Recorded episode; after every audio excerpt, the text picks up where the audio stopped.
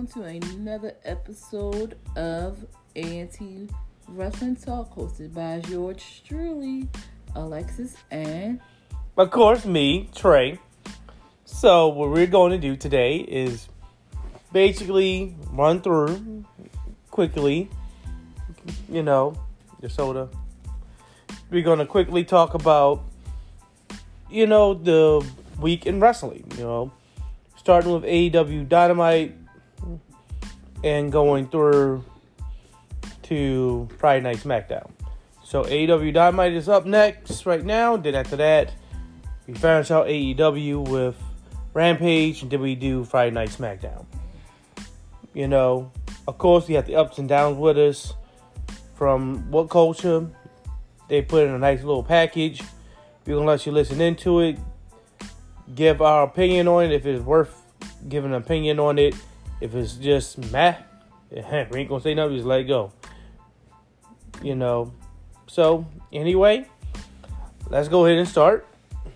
Andy Murray here, filling in for Simon Miller during his well-earned break. We are, we're really going through the bald guy Russian dolls this week, aren't we? You start with a lovely bald man with the huge muscles in Simon. You you go to the equally lovely bald man with the big muscles, Gareth, who did Raw, and then you get to me, a kind of okay bald man with no muscles and a physique that is more akin to marshmallows. But hey, maybe we'll have to do something a little bit different at the weekend. But we're going to talk about AEW Dynamite. It was a good episode of AEW Dynamite. Let's have some fun with it. As you know, up is good. Look, we've got the colours in the studio and everything. It's a, it's a good time. Up is good, down is bad. The eel is here. He's really slimy. I've got a double espresso in, in case it all gets a little bit too much. Let's do it.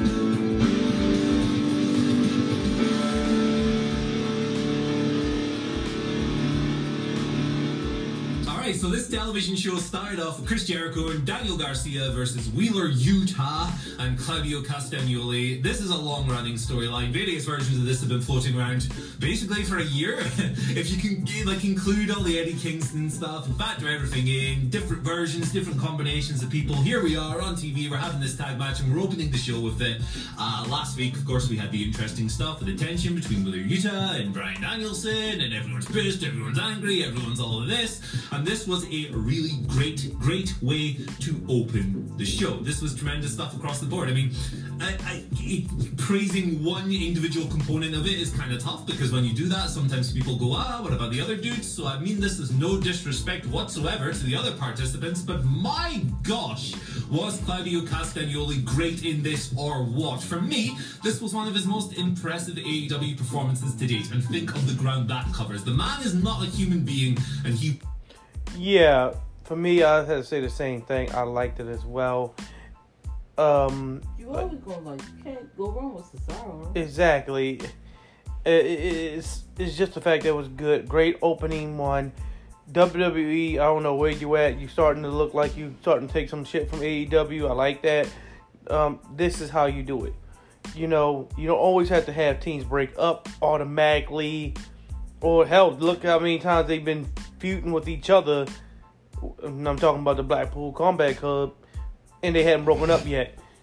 You can do that. You can have Competition within the team. Exactly, yeah, competition between the teams, friction between the team, and it doesn't automatically break them up. Look at the uh, JAS, Jericho Appreciation Society. You know, one guy was literally storyline to break off with him just to say, fuck it, nope, I'm staying with him. Perfect. You can easily do that. Learn how to do that. Just keep storylines alive. And allow for, if you have have to allow for storylines to be built in. You know how this whole thing he brought up actually started. The JAS, Jericho Appreciation Society, which I think wasn't called that before then, or something else, but then that started, and it was a feud between them and Eddie Kingston and a few guys. And then the Blackpool Combat Club just said, hey, we gonna get involved in it and you see how it devolved from just dealing with Eddie Kingston now to dealing with the Blackpool Combat Club. Perfect way to doing it. WWE needs to learn about that. feud can start with one way and then evolve to another. You have one group in there getting involved, then it devolves down to just singles, individual in the group themselves having feuds with those different members of the group, and then bam, it mm. goes here, it goes there. Just following those individuals. I know. Catching people out of the sky, transitioning to, into holds you shouldn't be able to do, running around the ring at 400 miles an hour, decking everyone, hitting uppercuts.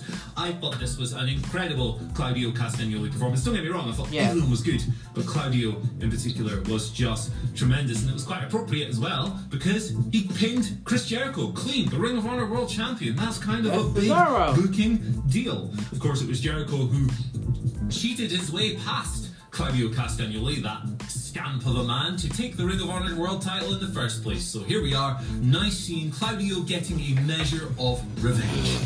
And see, like you said, get a measure of revenge, pin a champion clean. It doesn't mean that tomorrow you get a championship match. No, it just means that you pinned the champion clean and you look pretty good. Maybe someday in the future you may get one. It doesn't matter.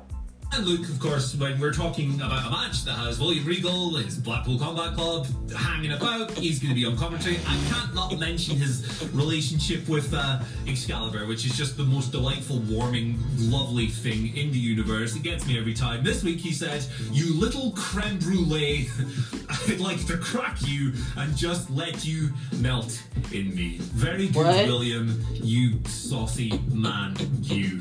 Him and the man in the mask, man. When's the wedding? To. But before I sign an up or down to this, we should probably go backstage as well, right? We've got Renee! Paquette for the first time this very evening. She's interviewing Bryan Danielson. Uh, he's there. He's touching on a bunch of different things, and basically, he's got the match with Sammy coming up ahead. He's frustrated. Wheeler Yuta talk back to him, all of goat. that stuff. Well, who walks in? But Wheeler and Claudio, fresh off their victory.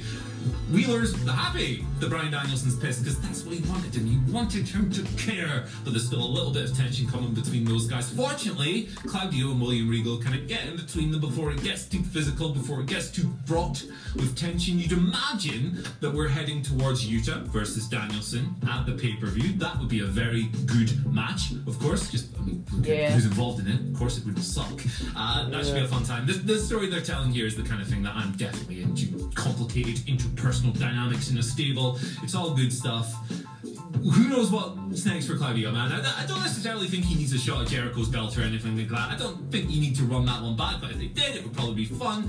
Either way, he got the big win over Jericho. These guys are going to have a match at the pay per view. Hopefully, it'll be the kind of affair where it's competitive and they hug it out or shake hands or whatever. But it's a good stuff. This whole deal, the match, the segment, it's getting it up. Let's move on. Interestingly, after that, it's the elite. They're on the show. They're back in AEW. Kenny Omega and the Young Bucks are sort of here. Uh, they ran this segment, and it was very interesting the way they, they put this together. They did the Thanos kind of gimmick. Uh, they disappeared in the middle of a bunch of stuff. It was like, I don't know, like a minute long or something. A bunch of highlights from the elite's time in AEW. They had some press conference stuff from before the company launched. They had some in ring successes. They faded away. Their voices faded away. It's all very spooky until we get to the AEW logo. It's on the screen. The A fades away. You can't have AEW without the elite. So I guess the promotion is now called Wrestling. but yes, no, good good stuff. Um, it, it's really nice to know, and they haven't announced anything yet, obviously, but it's nice to know seemingly that the elite are on their way back. Um, overwhelmingly, I feel a bit sad about this whole situation regarding everyone involved. To be honest, I don't want to start some big argument about Punk versus the elite or whatever. I just want the people whose work I enjoy back on TV and for everyone to be friends and to be producing good work. So, even though this was a short segment and we don't usually go into this level of detail or whatever, uh, with those shorter segments, it's such a, a big permutation coming out of this that I have to give it an up. Sorry, the green lights over here. I'm, I'm, a bit rusty. I've never done this before.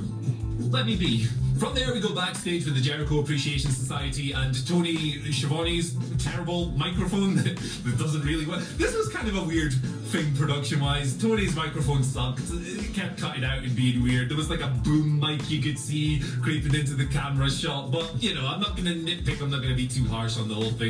The gist of it was the Jericho Appreciation Society are pissed. Daddy Magic is yelling because, of course, he is. What a great human being he is. Uh, Chris Jericho is so pissed. He's doing an open challenge next week. Former Ring of Honor champion, come and fight me, guy. Sammy Guevara does some yelling about Bryan Danielson as well, fighting him later on, of course.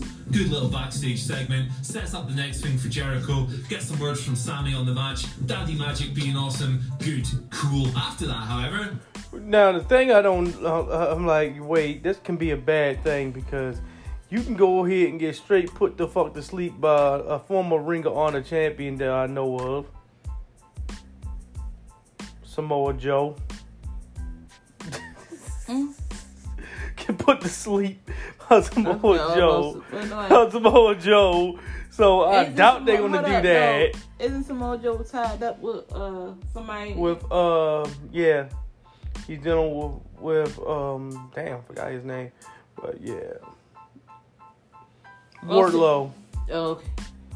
because it's Ward Joe little tag team they have them going so on they- and they're champions. Not tag champions but they Ring of Honor champions already. Samoa Joe's Ring of Honor TV champion and Wardlow is something. But it is an AEW one though. Both of them, uh, well, he AEW for Wardlow, Ring of Honor for Samoa Joe. But I'm like, Well, that could be a bad, it- that could be a bad thing. Nigga get put to sleep, but Samoa Joe. Eh. Something be good, Samoa Joe quite a get his because it was back. bloody great. FTR Yeah. versus Swerve in Our Glory. Now, the interesting or Is this interesting the one with the probably video not about word the- here, but you know the, Yeah, the that thing was about good. FTR being number one contenders to the AEW World Title has kind of find out become a meme, next, hasn't uh, it? one- They've been and in that position for about six months. They've not had the shot. They've collected seven million other tag team championships uh, since Yeah. then, but now we're finally addressing it. Now they're getting a contendership match. Uh, they're they're fighting Swerve in Our Glory. The winner gets the shot. It's good stuff. It's good storytelling, even if it took a while Yeah. to get to the point where FTR have the contendership in sight. But yeah, what we got here, man, was just a really, They holding on really to. No, fun it's match that happening. played on the styles and dynamics of these two teams. It's the first time ever match, of course, uh, unless I'm forgetting something, which is entirely possible when your brain is made of Swiss cheese. Um, uh, literally, I could, if I wanted, to put the eel in one ear and he would come out the other. I've just done that. I have no brain. I really enjoyed this across the board. Started out with some grindy kind of work uh, from FTR, as you'd expect. They are that classically styled tag Tag team. team. Swerve and Our Yeah. Glory opened it up a little bit more. You get Swerve's tricky movements. He comes at you from all kinds of crazy angles and he counters his ways out of situations. Mm-hmm. You got Keith Lee doing that athletic big man stuff. He was leapfrogging both members of the FTR. Oh. trying Hit him with the big rig early on. All of this great stuff. But the core can thing you with Swerve and Glory at the moment 300 is, of course, the kind of that face. this was Hey. all both of them all of them were in fucking WWE, WWE and their talent was swindled the swindled fuck the away. fuck away. Keith Lee, uh, former Division One football, Fucking football player. Jumping, leapfrogging two So- tall ass men. He can do it. It looks weird. I think offensive or defensive lineman, something like that. He probably more like a defensive person. Yeah, but I know that former uh, Division One football player. Division One for you people out there who don't know, who listening in, That's fucking going to the pros. that's pros. That's your Ohio States. That's your Alabama. Alabama. You know, the U, University of Miami. You know, Everybody you fucking see on fucking football in the NFL. all the ones you see in the NFL. He should be in the NFL, but he decided to do wrestling. So yeah, that's why. Yeah, it's not definitely not surprising that he's that athletic. And I'm like, I don't know how you didn't work in WWE. You can do these jumper jumps. Believe it or not, a lot of offensive linemen, defensive linemen can do this type of stuff that Keith Lee can do. Mm. So wow, Alright, let me get my answer. heel dynamic. Swerve at this Not yet. point is basically just a heel, and he's great at it. He's owning the role. He is kicking ass every single week, taking these shortcuts. And on the other side, you've got Big Keith Lee, who's not r- quite jumping into that side of things. He's still like a good, likable guy who doesn't really know if he thinks all of this stuff is all right or It's whatever. supposed to lead to but the he's breakup of the still profiting from it, and he's still seemingly quite happy to profit from it in the end. The thing I like most about this dynamic is they're not just like acting and all of this stuff. They're not just doing wacky facial expressions or whatever. It's quite subtle in the way they're playing it. Um, it's not too overt. They're not smacking you over the head with the Not yet. idea that these guys are kind of operating on separate alignments. So I think it's very interesting, and th- this was a great match. And the finish comes through that dynamic as well. It's uh, the guns restraining Cash Wheeler at ringside, those pesky guns that are dressed up as FTR. Oh. Okay, cool. Fine, sure. I think I kind of love them, to be honest, but there we go. Uh, and then we got Gunn Club. Dax left alone in the ring. He got beaten up. He had his uh, he got low blowed by Swerve while the referee was a bit distracted by what was going on elsewhere. That allowed Keith to take the advantage, hit his finisher, score the Yeah. pinfall. So Swerve and our glory, we're getting the trilogy now. We're getting a lot out of this actually when you think about it. When you sit there and you break it down, um, obviously that is the the first thing you get in that title match. You get in the trilogy, and the other two matches were really good, especially the first one, which I absolutely bloody loved. So you get in that And this saves FTR having them lose to a well qualified team, number one. But they lose in a fashion that deals with interruptions and a literal low blow. Perfect.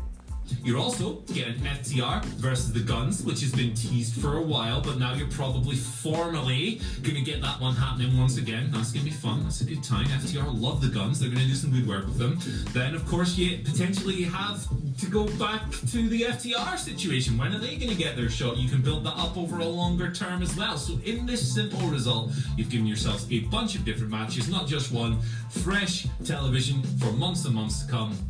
I think that's good. I think that's economical. I think these are the kind of details that Take it up. matter in AEW and indeed in all of wrestling. I'm giving it an up. Uh, I was about to say, no, that's, you know what I was trying to say. What do you know, baby? This is a positive day. There's Let's no- go. there's no down in Backstage, Saraya with Renee Paquette, and um, I'm going to talk about Yay, this a little bit later on. Not that I thought Or it was Yep. necessarily Saraya. a great or a bad Paige, you anything can say it. segment, but th- something You came know. up in this segment that I'd like to discuss as a point later in the video. So we're gonna kind of shelve that one for now. I did kind of like Saraya straight away when Britt Baker came in, going.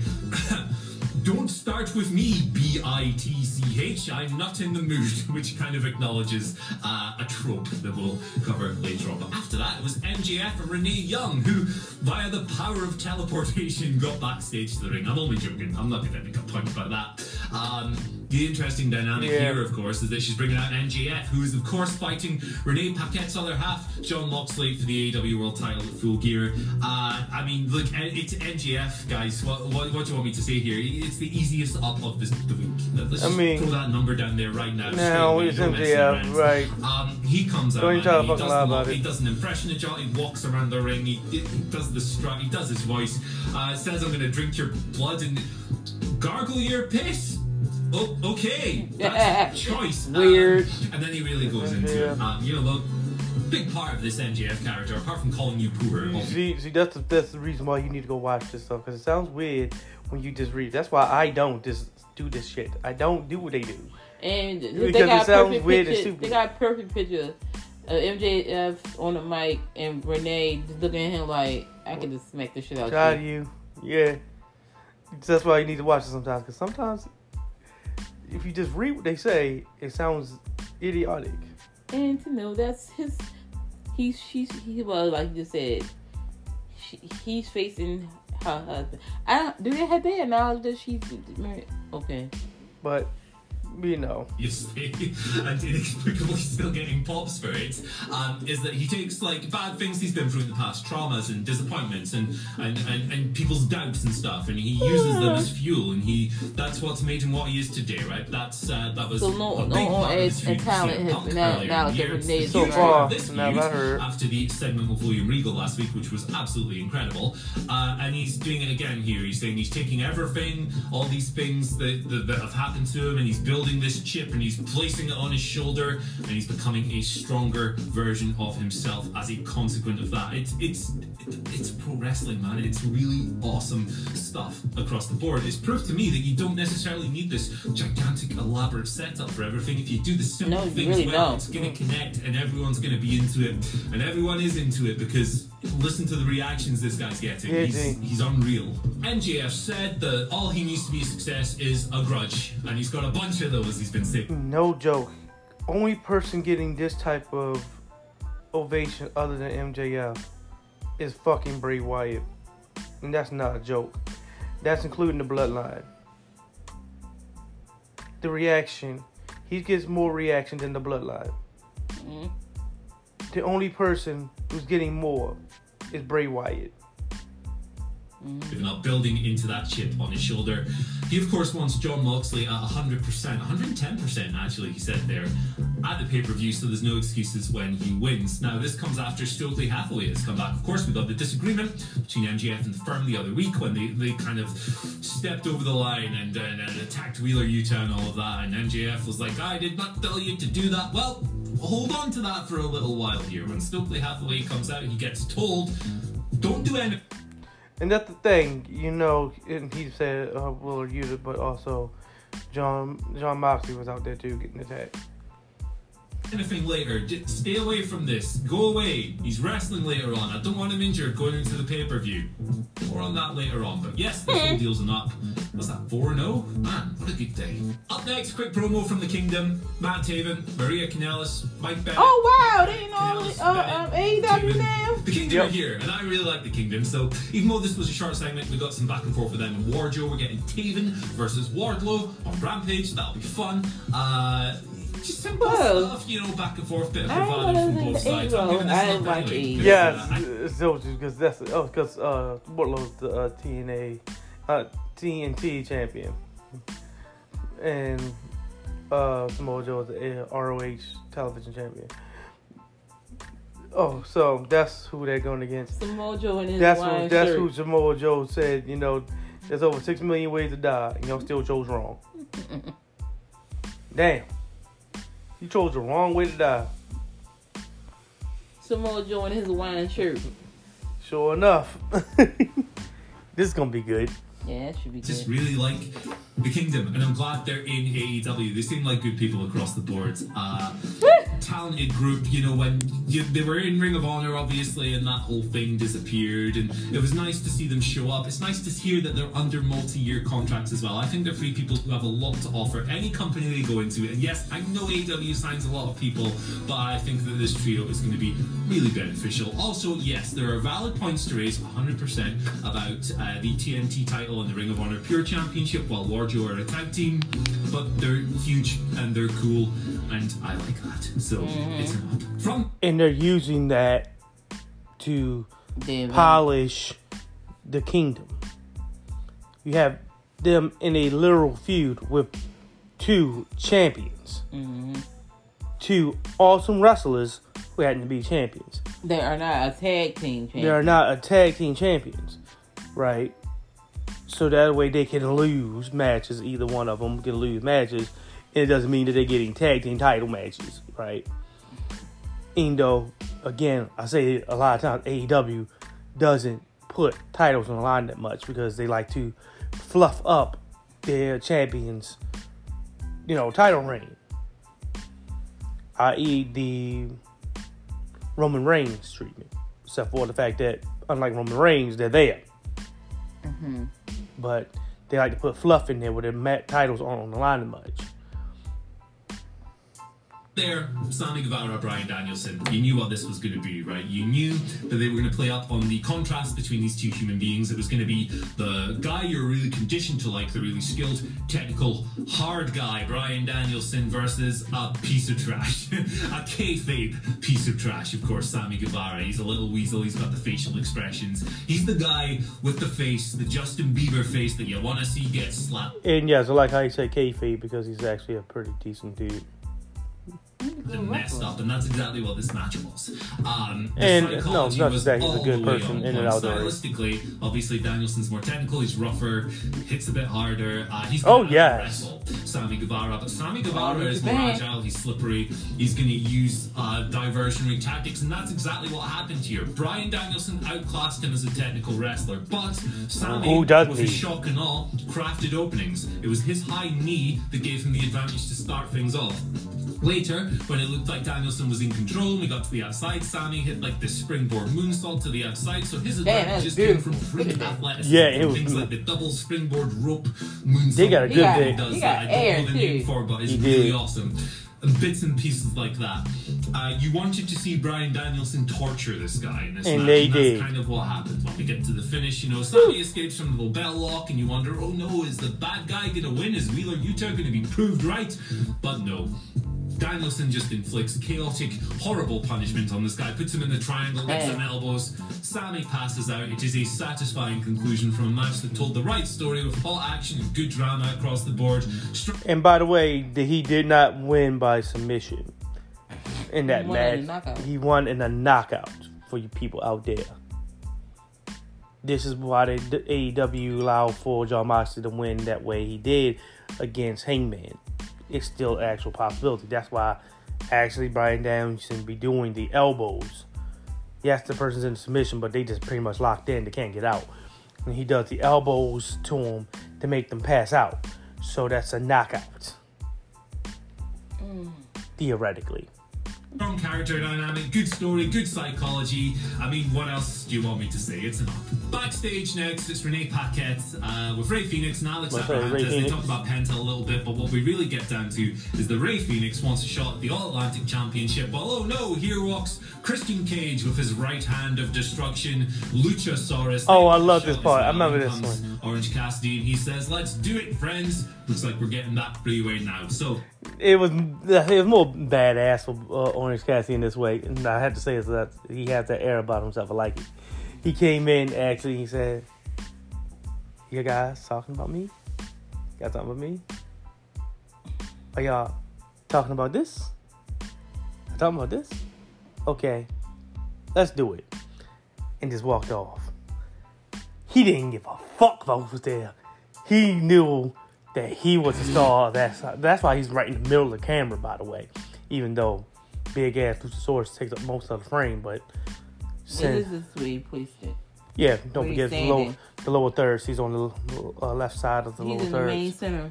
No, off center, slightly more off center Yeah, than Luchasaurus. because the way wherever the camera, the cameraman standing on the right, you can tell the Yeah. cameraman standing on from the And right. he's just right there. Yeah, just slightly off center towards the Cameraman camera. was on the stand uh, on a, uh, the cameraman is on an angle, and whoever shooting it was on an angle, and they on like a right angle mm-hmm. because the way it's shot. Well, Because right. yeah, because because we talking. We're sorry, we we we took the classes today. So yes, that's a, uh, I can guarantee you that's a Full Sail University student that's doing this. They know about the rule of thirds and everything like that. We took the same classes they did. Christian Cage is right to smack dab on the What motherfucking did- damn line. First of all, they should have closed the gate. Well, that's right. They can handle it. But They see, gonna that- say they had gonna say they had no that choice. That background, that whoever did in the yellow, they look like a door. It looks like a door, and that that doesn't look good. Exactly. So they should have tried to get smaller, but I don't But think they, they could do it because big ass Luchasaurus. You would have cut him straight. He already half half ass cut off because you can't get him in the whole screen Right. because his damn big ass head. Right. so And then they were that's on the an reason- angle. That's why they pushed it on the angle to try to get Luchasaurus as much in as a kid and Right. still get this picture that they have right there, which Right. is of the main important person who's going to come off screen and walk Mm-hmm. Come from in the off screen. Yeah. and walk in That's because they wanted to, when they shot they this- wanted to get the main person on screen to be the focal point. yeah, It's kind of hard to get And get who was behind? He covered up the thir- third person, the- Yeah. the fourth, whatever. Because it's like four or five people. Yeah, this he- picture. no, that was done on purpose. I know. He that was done on purpose. He covered up Rey Fenix as Right. a form of disrespect. Yeah, even though I don't know why Rey Fenix give a fuck. He's oh wait, he wants his own singles champion. He's the trios champion. That was- but here's the thing. That's why I tell you, the the camera person who took the shot they were they was on an angle and they was on like a right So, angle. They yeah. was on the right right hand Hand side. side. Shooting from the right hand to the left. Yeah.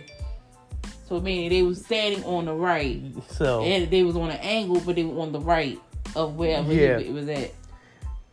Which they should have kind of been on the left. no, I know what I'm saying if they were on the left. I no, I still like it from the right. Yeah, I, would do definitely, too. I would but I'm saying it. trying to um, because if he was on the left, left, you would cut all that out. cut Yeah. all of it out. It's perfectly done right. I know, no, no. I'm saying. Not saying it's not perfectly done No, right because you're you- right. You can you- if it was on because you left- could get more if they in would have left on the same angle, you would have got everybody like in the in shot. shot. But I'm thinking that they would But probably it, miss- it looks more I think- dynamic from yeah, the right. I think they would have missed out on the fact that uh he, that and then he came Orange from- Cassidy is the focal point, which is harder to do for somebody who's significantly smaller. Then everybody in the shot. Most people in the shot next to Rey Fenix, and you got big ass fucking Luchasaurus. And he covers Rey Fenix, and I think well, Yeah, they probably she- the same height. So, Exactly, exactly. except for Rey Fenix because he's smaller than Christian. By and the then way, whoever this person in yellow, he just looked out of place. So he's, I, he's he's yeah he's tried to, to do he got the yellow one so that's why the focal point gets brought to him too yeah. And then it looks like it's like the belt is sitting on something yellow. yeah but If they, you look they wanted it- to have If you look at it, like the belt sitting on exactly his shirt. so but you wanted to make it give the and Renee looks so damn like she yeah just get she she get like lost. she get lost Poor Renee. well she's happened to be sadly right smack dab in Yeah. the middle so you're not gonna get seen She get overshadowed by you're uh, not gonna get Christian. seen and you got all these big men over there. She get poor little baby girl get shadowed by overshadowed by and Christian look lost like what the fuck? Christian looked like what the fuck Okay, go on. yeah Here's what I want to talk about the, the first down of the show actually, and I guess it's it's kind of a broader point. It is the interruptions in these backstage segments. Now, it's not necessarily something that. Uh, But I that sit wouldn't- I wouldn't go, get that "Oh, one a- this a down, though.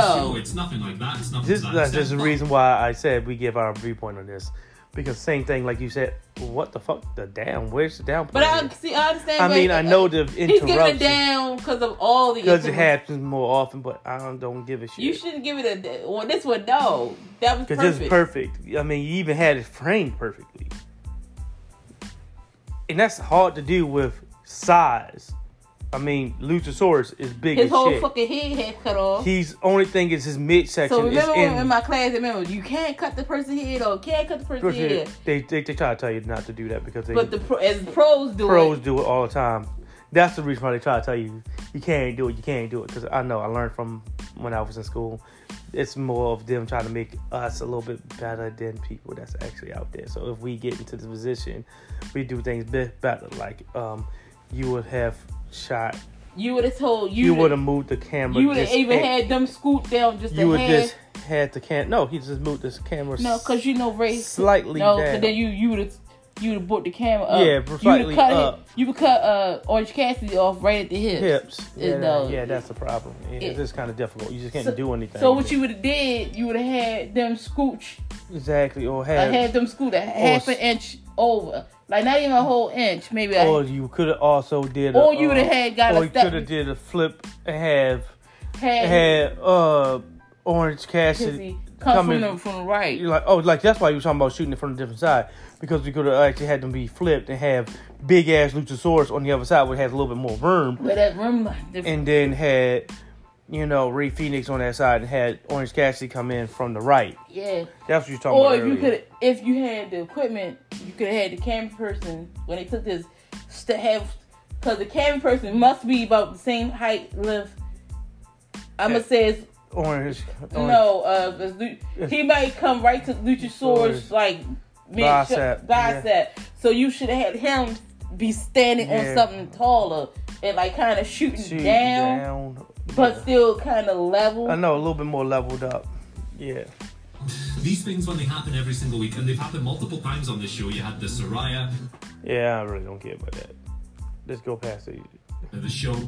It's a down for me, however. Up next, Jamie Hayter versus Riho, and sometimes professional wrestling is just really simple. Really simple. You get people with very uh, complementary styles, you put them in the ring against each other, you tell us that they don't like each other, and it's good. And that's kind of what happened here, man. I really love this actually. Um, there was definitely a couple of moments where go yet. maybe a, a misstep here or whatever, but That's the thing with the stuff like that. Uh, th- this was more of a. It was okay match. Like you said, it was kind of boring.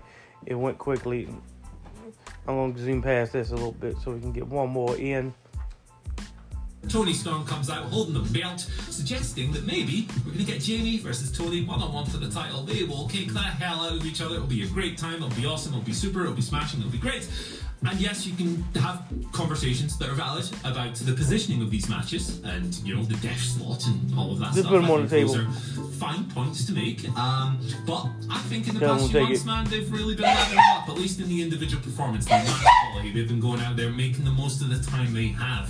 Toni Storm's awesome. Britt Baker's awesome. Jamie Hayter's awesome. Riho's awesome. It's a really awesome crew of wrestlers they've got here. Um, I don't know when, if ever, we're going to see the promised land where we can have two that of these from matches. A week, maybe. What? But I'm to acknowledge the improvement. What? Which one? This is not. Uh, What? people involved. Reese Cup Good stuff. No, it's Reese Riho Cups. outdrew Steph Curry and LeBron James last week. It's definitely true. Uh, so this show's going to do 5 million viewers. Respect the draw. Couple of promos up next. We had Renee Paquette with Eddie Kingston, who's uh, he's not in a good place, is Edward, at the moment. He's a little bit off. He's faking a smile. He's saying he's okay. He's talking about Jon Moxley's world title shot. And he's saying, good luck, Jon, but everyone else, leave me alone. Ties in to maybe why he didn't help Jon Moxley a little bit later on. And then we get Darby Allin, which straight up I'm giving it up to because this was really good. There was a nice balance, I thought, between the kind of more obtuse stuff that Darby does in these vignettes for the music and the, the, the facades of opponents and masks on the ranch or whatever, uh, and just a straight up wrestling promo. He had the music, he had the setting, he had like the, the grayscale and all of that stuff. He just talked really, spoke really well. Explained why Sting wasn't there. Said he had a few things he needed to sort out. Said he had, he wanted to step away, but Sting said, "No, you're the reason I came out of retirement. You're Darby Allin. By gosh, you can't do that, man." And then Jay Lethal, obviously, we get him coming in with Satnam Singh and, and Sanjay Dutt. They have their pro. Mm, Yeah, remember that whole thing about last time? We were like, where's setting them scene? Uh, yeah, that's your mine's gone. It's in my stomach. promo. They reaffirmed that last week, you know, they, they trapped him under the door. Very painful, very nasty of them. Said that we've learned your biggest secret from someone. Uh, Darby's kind of goading them in. Come on, come on, what you got, guys? And they are responding in kind. I'm giving this segment an up. It was really tasty across the board. I think they're going to have a good match. Jay Lethal is really good in that kind of heel who doesn't necessarily need to go over vibe and Darby probably needs to start picking up some wins at this stage as well he's um you know still very over still very popular still very entertaining but it'd be nice to see him go on a little run that's good stuff now we get to the main event and it's Penta versus Jon Moxley Yeah, this is pretty good. Um, and my superized version of the finisher to put you away, otherwise you're going to just get back up. So that's the story of the match, I understand that. And look, I am giving the match itself an up. I thought this was a good match, but I'm also giving it down because, man, Pentagon and his in-ring offense, um, this has been a diminished thing that has happened over a while. uh, common sense. I mean, I'm there's a take reason. some stuff out. It's a reason. Oh, take some more stuff out to, to the trash. Yes, Okay, I'm gonna go ahead and finish this up, and, because and we get started on the uh, next one. You know, What did feel great was the post-match. You knew you were getting something, right? But then yeah, this is when uh, the guy came out there and beat up Jon Moxley. I mean, he, you know what's gonna happen. I mean, MJF literally told them to leave him alone. So you know that means that they had no choice but to come out there and assault this man. Damn near murder Jon Moxley. They probably had to t- take out weaponry to this man. Boom, job done. MJF painted as a sympathetic figure in this angle, as he has been leaning into pretty Yeah, because he did the whole thing. Let's go ahead and get to Dynamite, actually. Get to uh, Rampage. Well, we have an opportunity. The Russos have become No, you don't. So, the next one is going to be dealing with Rampage. Again, there's going to be multiple parts to this one, but I'm going to start Rampage on this one and then pick it up on the next part. You know, finishing it up. And then, of course, Friday Night SmackDown. So, yeah, bear with us. The day. Uh, let's do it. I really hope you're not sick of me by now. I will say that Simon Miller will be back next week for Raw ups and downs. But for now, I have the finger of power. He has lent it to me. It's right here, and I'm gonna give the good bits and up and the bad bits and down for last night's AEW Rampage. So yeah, let's do that. The move to AEW has been absolutely fantastic from being a highlight of NXT in a dark era of NXT to then being fired and then to being a key players for a really long time now on AEW, constantly on TV, constantly in good segments, good storylines. They've smashed it, so a massive shout out to them. The match itself though went exactly as you would imagine it to. Uh, obviously Moxley was in control at the beginning, it's Jon Moxley, until they were brawling about on the outside, although he did stop to give Max magic a nice little back scratch on the outside. He must have had an itch that he couldn't quite reach. It was very nice of him. Cool Hand Ange, though, was on the outside for the entirety of the match, and he played a big part in this. Every single time uh, when Moxley was having control, in would come Cool Hand Ange to either take him out on the outside or distract him or do something to allow Daddy M to get back in control, even if it was just for a tiny little bit. But obviously, it never really worked out for D Magic himself to the point where Moxley was hitting him with the regal knee and then he was going in with the stumps to the face on the floor. But just as he was doing that, boom, uh, in come Cool Hand Ange to distract him and do everything like that. And then Daddy Magic tried to do the stumps himself. These did not look good, and it did not go well for Daddy Magic either, because Jon Moxley countered it, he got him in the rear naked choke, and he tapped him out one, two, three. Obviously, Jon Moxley wins. Of course he was going to, like I said, it's Jon Moxley. The more interesting point of all this, I guess, is what happened directly afterwards, because Moxley was celebrating the victory when Stokely Hathaway and Lee Moriarty came out. And Stokely Hathaway had a few things to say. He obviously brought up the attack on Dynamite on Wednesday when they went after Moxley and after MJF as well afterwards. And he also challenged Moxley to a match on Rampage again next week against Lee Moriarty himself, who had a little video package because they learned that Jon Moxley was a special type of visual learner. So they had a video package for him that was all about Tiger style. But of course, Jon Moxley accepts because whenever someone challenges Jon Moxley to a fight, he ain't the one to back down. And so this is to go down next week on Rampage Jon Moxley versus Lee Moriarty. All this was fine though, it was nothing to write home about, it was pretty much exactly what you expect. It's set up a match for next week, so I can't do anything but give it up, I guess. Next up, we find out that there's going to be an AEW title eliminator tournament uh, to crown the number one contender for the AEW World Championship. So, the tournament has been sort of announced. Two people have been announced in it anyway. Uh, Dante Martin got announced here, and Ethan Page announced himself a little bit later on. So, they're going into it. It's going to be an eight man bracket tournament thing. It's going to end with the finals at full gear, and then whoever wins that will go on to take on the winner, I guess, of Moxley versus MJF at full gear. And that match will take place at Winter is Coming in December. We had a really quick little backstage promo from Jade Cargill, who was just there doing a bunch of pull ups, basically shouting about Nyla Rose stealing her belt and how it's unacceptable, but And like I said before, I think she said it as well.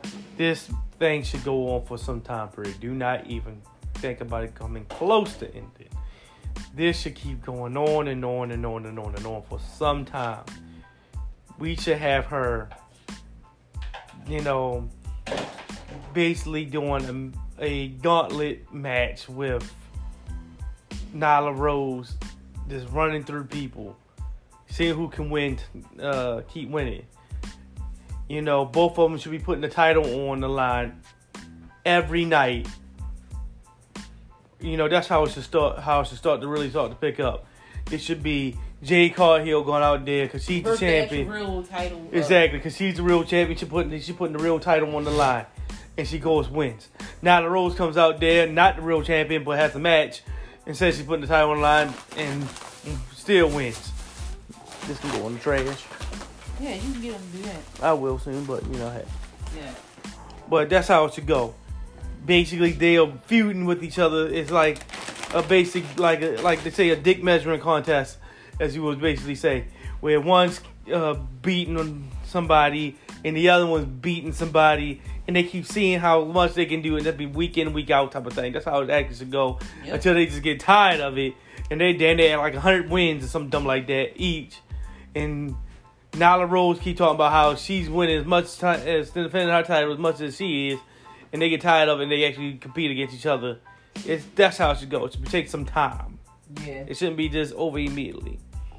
You got some time, girl. Not even seven thirty, unless you want to get something to eat. Then we went into traffic. Keith Lee No. versus Serpentico. And this lasted like five or six Oh, this is seconds. Keith Lee about. hit the spirit bomb straight away. One Yeah, they didn't know that's what it called because the announcer didn't call it that. It just called it a power bomb. This is a spirit bomb. His moves are named after Dragon Ball Z characters' attacks. He has the Big Bang Slam, which is after Vegeta's attack of the Big Bang attack, and of course the Spirit Bomb, Goku's favorite, and so that's the power bomb. Obviously, the power bomb is gonna be named have a name of a Spirit Bomb. You wallet? Yeah, it should be over there because you just let it slide on. two, three, and that was that. End of story. Uh, or was it? Because out came Tony Schiavone, and he was uh, beginning to interview Keith Lee about the upcoming acclaimed match. But before Keith Lee could say anything, out come a very angry acclaimed. Now they don't even have a rap or anything this week because they are too angry about what's happened because Daddy Ass has gone missing, and by God, they want to get to the bottom of it and find out what is going on. They call out. Swerve thinking he's done something, but Tony Schiavone says that Swerve Strickland isn't there tonight, and he also says that Daddy Ass himself has had a family emergency. To which the acclaimed get very touchy because they're like, "Where is family? There's no emergency. What's going on?" When we cut to Swerve on the big screen, and he's talking about how he's not only a great wrestler, but he's a great director too, apparently. Uh, and his favorite genre is horror, and he has a new movie for us all, and it's called Daddy Scissorhands. Now Swerve's got the whole setup that's kinda like a horror movie and it's got that one light that's dangling down and he keeps shining it in Billy Gunn's face. And basically he really, really, really, really, really does not want Daddy Ass at ringside for the acclaimed versus Swerve in our glory. And he is gonna make sure that he is not going to be ringside. And the way he's gonna do this is he takes the monkey wrench and he takes it to Mr. Ass's hands that are like tied behind his back, and he uses it on what we can only assume is his scissoring fingers. And Mr. Yeah. Ass That was will good. know scissoring no more. Obviously, Billy Gunn screams because this is gonna be really goddamn painful, and then Swerve Strickland kind Yeah, of that ends was it saying like spooky. I love that because that was exactly what I expected. Like this is uh, AEW is not gonna be on during Halloween, so this definitely leads into that perfectly. The Halloween spirit is, is going on there, and good God, Swerve is good. I did not know he can do that. I didn't know he can play a heel like that. I know he can be a good face because he was like that in uh, NXT, but you know with his group and whatnot. But pretty good. Yeah. Season is here, and then Keith Lee just looks really shocked in the ring, and the acclaimed run backstage. I don't know where they think they're gonna find these people, and this was all really, really strange. I mean, I'm okay with it in that it's something a little bit different, I guess. And is it just a Halloween thing? Is Daddy Ass now never, literally ever gonna be able to scissor anymore because both of his fingers have been broken? I don't, I don't, I don't know. Uh, I doubt that. I mean, you literally have people die in wrestling come right back the next week. True. you know, i.e. Vince McMahon. You know, no reason he just died and then popped up the next week. Hey, yeah, I'm fine. Well, Yeah, you know um, why he popped back up, you know. I mean, real, realistically, we had that, but it's, you know, kayfabe is nothing. You have Undertaker who died every six months. Mm. right? And then bam, he's back. So yeah, he he be scissoring again. You know, Rey Mysterio lost an eyeball due to Seth, uh, Seth freaking Rollins, and then you know, about a month later, he's back to normal. hmm You know, so yeah, a lot of crazy shit has happened in wrestling. I wouldn't be surprised if it's the same thing here. You know, oh he, you know, tortured his fingers, and then it's like, oh yeah, you know, about that, yeah, yeah it's back together for perfectly fine.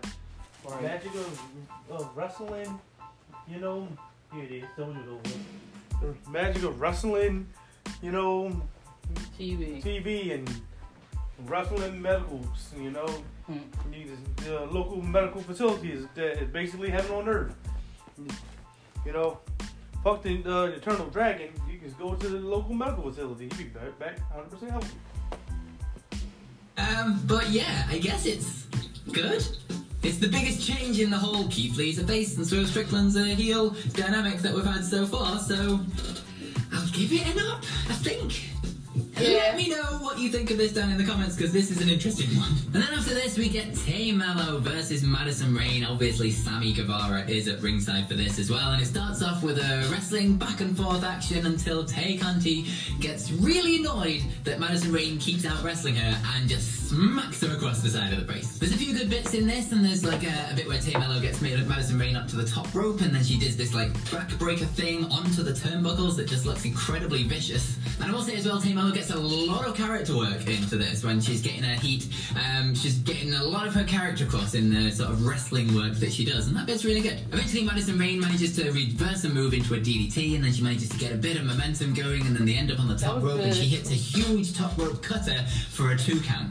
And then after a bit of back and forth action and some reversals and some counters, Tay Melo hits the Tay KO for the one, two, three, and she beats Madison Rayne. This was a fine match though. It's a good win for Tay Melo moving forwards. There wasn't exactly much story or anything behind it, but it's a good win for her. Good showing in the match. Yeah, I'll give it an up. Next we have an Ethan Page backstage promo and he is not happy with MJF. He says that the firm didn't decide to change direction. It was all on MJF and now that MJF has sort of broken against the firm, they are going to make his life a misery and they're not going to do him any favors anymore. In fact, they're going to do Jon Moxley a favor because they are going to send MJF into full gear, not 100%. And then Ethan Page is going to go on to win the title tournament eliminator thing uh, to then go on to uh, that show at Winter is Coming. That's what it's called to face Jon Moxley and do what MJF won't be able to do at full gear and beat Jon Moxley and become the AEW World Champion. And then Okay. it looks like we've had enough ups and downs. It's time for your main event. And it is Wardlow versus Matt Taven, and the Kingdom are obviously at ringside. And this is a much better showing from Matt Taven than I ever thought they would go for with this. He manages to get a lot of early offense against Wardlow, but then he gets a little bit cocky and goes for the poses to the crowd when Wardlow pops up behind him. And then as soon as he turns around, he gets a massive headbutt right in the face. Wardlow then just starts chucking Matt Taven about the place, goes to the outside, and they ball around for a bit when Mike Kanellis kind of pushes Wardlow to distract him a bit. Doesn't really do anything, he just kind of stumbles forward and then turns around and he's squaring up to Mike Kanellis when Maria Kanellis dives in front of them to make sure he couldn't like get to him, but he causes just enough distraction for Matt Taven to hit a huge dive off the top rope uh, onto Wardlow and start getting the upper hand. He smashes Wardlow into the steel steps, knee first, and then rolls him into the ring and hits a huge frog splash directly onto Wardlow's knee.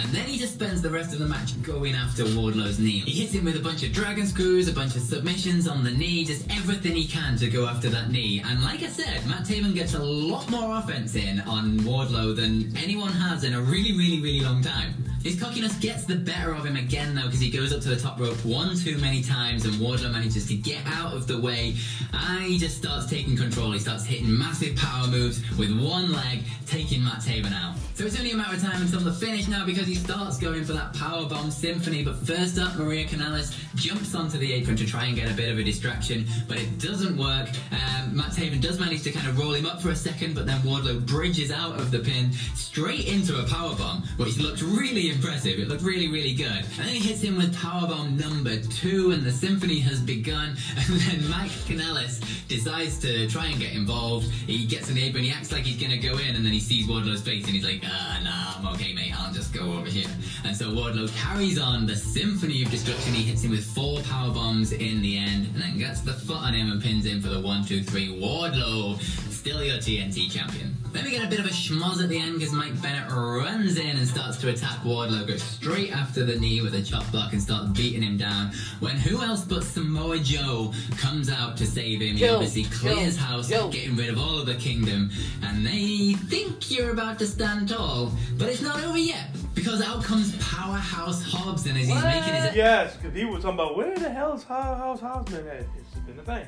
entrance down to the ring with the music and everything. Wardlow and Samoa Joe are looking the other way, and then from behind, the embassy come in and start destroying everybody. Brian Cage, it's the Gates of Agony, and then it's Powerhouse Hobbs. They all hit their big power moves to finish it, and then at the end, Powerhouse Hobbs is stood there with the TNT title stood high, and Brian Cage holds up the Ring of Honor TV title. And that is the close to AEW Rampage. Now, the match The same thing that pretty much happened on Dynamite, you know, a at the match assault and have people stand tall as the fade to black so they can try to promote what's going to happen next after that. Mm-hmm. You know, pretty much, Uh-uh, honey.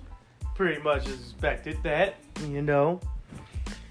So, again, um, we'll be doing another part for this. You know, of course, she has to go to work, so do you expect that to happen. But again, don't be surprised we do another part for this, and probably do it on tomorrow. You know, and we'll try to do. I ain't gonna lie, we're gonna have to watch Monday Night Raw over. it's Halloween, you know. So do expect that. So we're gonna watch it and you know and all that good stuff anyway.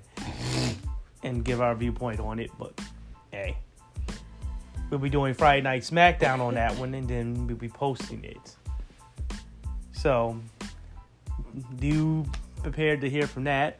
You'll have all three uh, wrestling events covered from last week and working on this week. So please prepare for that. Again, look out for that. So again, I always say share, share, share, share, share, share, share, share, share it. You know, the more you share, the better we are.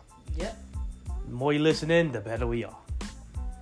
We can do this on a more, you know, regular basis. We can get more on, you know, like everyone else, and be able to do it directly after events, by the way. If we can do that, because we, you know, this will be our job watching wrestling and recapping it for you guys. But for right now, we had to work, you know.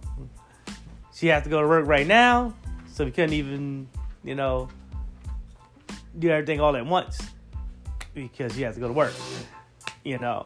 So, but anyway, that's why I tell you guys to go ahead, listen in, and share the podcast as much as possible. You know, no money involved in it. It's just taking the time to share the podcast and listen in.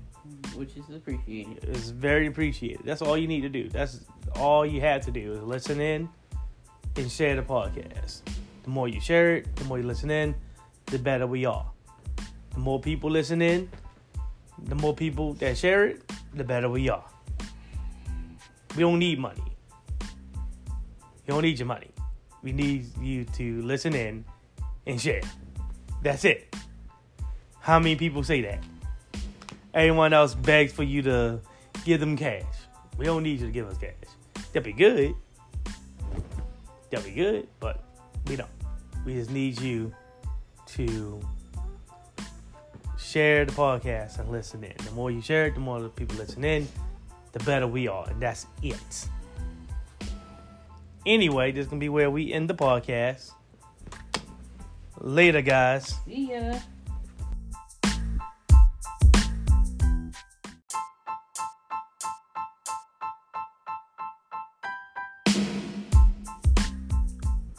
Another episode of A&T Wrestling Talk, hosted by yours truly, Alexis and of course, me, Trey. So, this is the next part of our, you know, finishing up with last week. Of course, me, we finished up all of the wrestling. We did basically all AEW. We did Monday Night Raw. Oh, Exactly. We already did Monday Night Raw, but hey. And the last part, we did No, we didn't do a- a- um, NXT. NXT, yeah. But in the last part, we did all of AEW. We already did the, the uh, last week. Already did Monday Night Raw anyway. But last part we did all of AEW, which was Dynamite and of course Rampage. So, of course, We're here to give you last week's SmackDown. Exactly. Last week's SmackDown is all we're doing right now. We know we had to get to SmackDown for Halloween. We were completely wrong about this Halloween. I'll take it. You know, No, you were first. wrong. You know, because we thought Bray Wyatt would be there? Well, we don't know. Yeah. But hey, you'll he see thought, something. He thought we wouldn't see Bray Wyatt again until Halloween. until Halloween because it's perfect form. Today will be the perfect day to be it, but you know, I understand why Triple H wouldn't do it. You know, why waste one of your great stars on a show that's going to be destroyed by Monday Night Football anyway?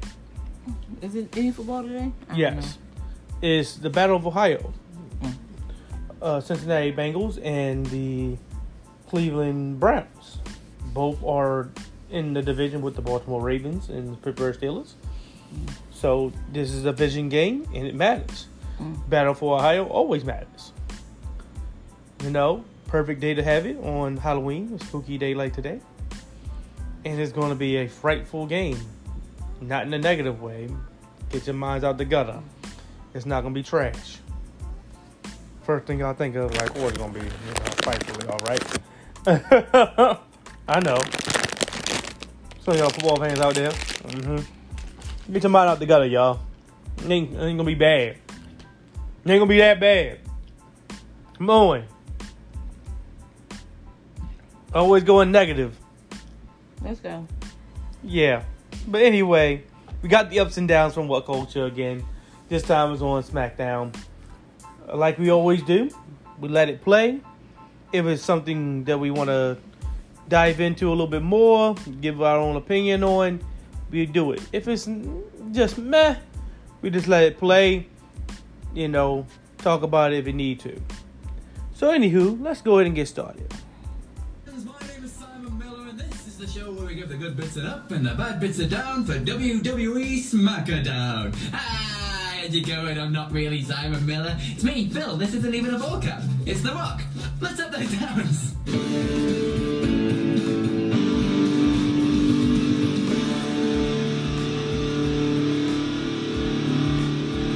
started off SmackDown with Fight Night because it was the Brawling Brutes coming in. No sign of Sheamus though this week after they. Congratulations to Sheamus. Exactly. Congratulations to Sheamus. You know, the reason And why. his new wife. Yeah, the reason why he was attacked by the Usos was to be written off, but for kayfabe reasons. You know, he got married. You know, certain somebody was dead, hence the reason why later on you won't see him as well. Just get heads up on that. And somebody else was dead that I didn't believe was going to be dead. Hmm. We can talk about him because he's on. Yeah, that's that was Seth Rollins. We'll talk about him next on the next episode. 'Cause Yeah. Hopefully he's debuting a new look. Yeah, let's hope he's debuting a new look. Well, not a new look, a retro. exactly. Let's hope he's going back to that look, and let's hope that he shows up with that. Don't just make it just for homeboys wedding. All right, play. Usos attacking his arm. Uh, they've actually written him off TV because he's off getting married. So a huge congratulations to Sheamus. SmackDown was bloodline heavy last night though, and we started this off just before this match as we cut backstage to most of the bloodline because Roman Reigns wasn't in the building yet because yet again he's late for work. He's an absolute disgrace. Um, but it was uh, the Usos and Solo Sikoa and Sami Zayn backstage. that were getting all hyped up, and then Sami Zayn turned to Jey Uso to address some things that have been going on recently. Now Jey thinks that Sami won't want him to go out to the ring because of other things that have been happening recently. But Sami is saying it's the complete opposite. He wants the moment to be when Roman Reigns arrives in that building. He wants to be able to see the bloodline raising their wands in the air in victory. Uh, he wants all hands on deck. He even acknowledged the fact that Jey Uso helped him win that match a couple of weeks ago on SmackDown and said he needs that energy from Jey Uso. He's all hands on deck. We need a bloodline victory tonight. Which is when they headed out to the ring with Solo Sikoa's great entrance. I really like that. The music and the sort of green lighting and everything. It looks really, really good. Sami Zayn going nuts alongside him, obviously, as he is wont to do. Jimmy Uso even almost fell over on this entrance, which made me giggle anyway. So it was indeed going to be Sami Zayn and Solo Sikoa versus the Brawling Brutes to kick off SmackDown, and this was a really fun match. Uh, I really enjoyed all of this. Started off with Sami and Ridge Holland going at it. Quickly, the Brawling Brutes got in control. Yeah, but the thing with me is I have to say is um, I don't understand That was what's a good going. match. Yeah, I don't understand what's going on. Look, I mean, they just making Jey just hate Sami for no reason. Well, he told you why he hates. Yeah, but it's still like well, a not no hate, just like look, dislike him because of no reason. like really. he, he, he, he like look. I don't understand why everybody in my family all of sudden is the same, you know, stand for you, but I don't trust you. yeah, I can't. and I don't trust you as far as I throw you. I mean, if you go back to the original way this all started with Sami Zayn, by the way, you had to go back during COVID. I don't know how this started. Sami Zayn actually did something that I would do. I'm like, I'm surprised that Vince McMahon would do this because it was Vince McMahon's idea, and they're still carrying on. He had Sami go to the bloodline and spit out false accusations about someone, talking about them and the bloodline and everything else like that. Right. I think it was Shinsuke Nakamura, Mm. if I remember correctly. And that would led for Sami to use the bloodline to attack his opponent. I'm Mhm. like, wait. Did Vince That's McMahon actually acknowledge that this storyline can be used for other people? And that right there just got me ears all perked up. I was like, wait, I would do that too. Hmm. No shit. I mean, no. I mean, for real. I, I was always saying that for so long until Sami Zayn actually did. I like, why is no one else getting involved in this bloodline bullshit? Hmm. To this day, No, I, I was like, why? I, would have came Yo, out. me, my thing was why haven't well at the time Naomi and stuff. Why aren't they? Why haven't she caved to blood? Or well, I think this started when Exactly. to me, uh, even when um, even to me, Mina, and even I think this even started with um Nia was still there. exactly. I'm like, why haven't none of the female members of the family Yeah, like look? got involved. Hey, why have y'all help? Can y'all come help me? Like, 'Cause- but I was like, he's, That was my he, issue. he he's using the bloodline to attack his opponents. I would have did it myself. I would have came straight to Roman Reigns like, I, I, I mean, no, I don't want to meet. speaking of the female that's connected to this family, where is Tamina? Exactly. You'll find out if you ever find out. Just, I mean, for real. I mean, I know where Nia at. right. But like I was saying, I was like, I would have did this. play. I am. But like I was saying, I would have did the same thing. I was like, I mean no harm, me no harm. But so and so have been running their mouth about doing something. I would use Jimmy Uso, and I would say he's planning on doing something to Naomi. You know, I normally don't get involved in anybody's business, but if somebody's gonna do something to hurt my woman, I want somebody to tell me that if they know about it. So I'm coming to you, man to man, and saying it. I could have did that. And guess what that would have done? You know full well that brother is deceased. deceased. All right, push play. And I like that they allowed Sami to do that. Go to of course, Roman and use him to attack. And that wound up getting him actually inside of the bloodline. Right. Sikoa sneaked a little tag and ran in there and absolutely took Butch's head off with a clothesline. And this was kind of the story of the match. Sami getting in there, getting a little bit beaten up, uh, and then Solo Sikoa somehow managing to come back in and take control of the entire match. Eventually, Ridge Holland got the big hot tag uh, and just ran through Sami Zayn with a bunch of shoulder barges until yet again Solo Sikoa manages to save the day, gets a little bit of a sneaky blind tag in there, and gets in and super kicks Ridge Holland and hits a big Samoan drop for the two. Ridge Holland and Solo Sikoa getting a massive headbutt battle in the middle of the ring, which is definitely normal behavior, until it ends up being Butch and Sami Zayn. Um, Butch is reversing a couple of Blue Thunder Bomb attempts, uh, and then he tries to get him in the Texas Cloverleaf, but Jimmy jumps up on the ap- apron to distract him, which leads Sami Zayn to roll up uh, Butch for a close two fall. And this is when it all starts to get just a little bit interesting, because Sami Zayn hits an exploder suplex into the corner onto Butch, runs in with the Helluva kick, but Butch manages to duck it and get out of the way, hits a kick of his own to Sami Zayn, and then starts heading up to the top rope. Now, Sami Zayn himself was in the ring about to get hit by whatever Butch was about to do, but also seemed like he had a bit of a plan, like he was willing it to happen, like, yeah, come on, he had a plan to reverse it or something like that. But as this was happening, I mean, obviously he's gonna put up the fucking knees. Which I don't understand why Jey did that and got in the way. He's gonna put the fucking knees up. It's to extend the match. That's all. I know. Butch is gonna probably do like a li- uh, moonsault or some shit. Oh, he was gonna roll out the way as soon as he got it. As soon as he- Exactly. He's gonna roll out the way or put up the knees and shit. And I'm like, it was so obvious. I don't know why Jey did this shit. I mean, why they even did it. I mean, he was literally waving them on like really was like he was trying to smell He was nervous. it's like he was waving on some smell something good going on. Mm, mm. I mean, seriously, like he was literally smelling what the Rock was cooking. All right, let's go.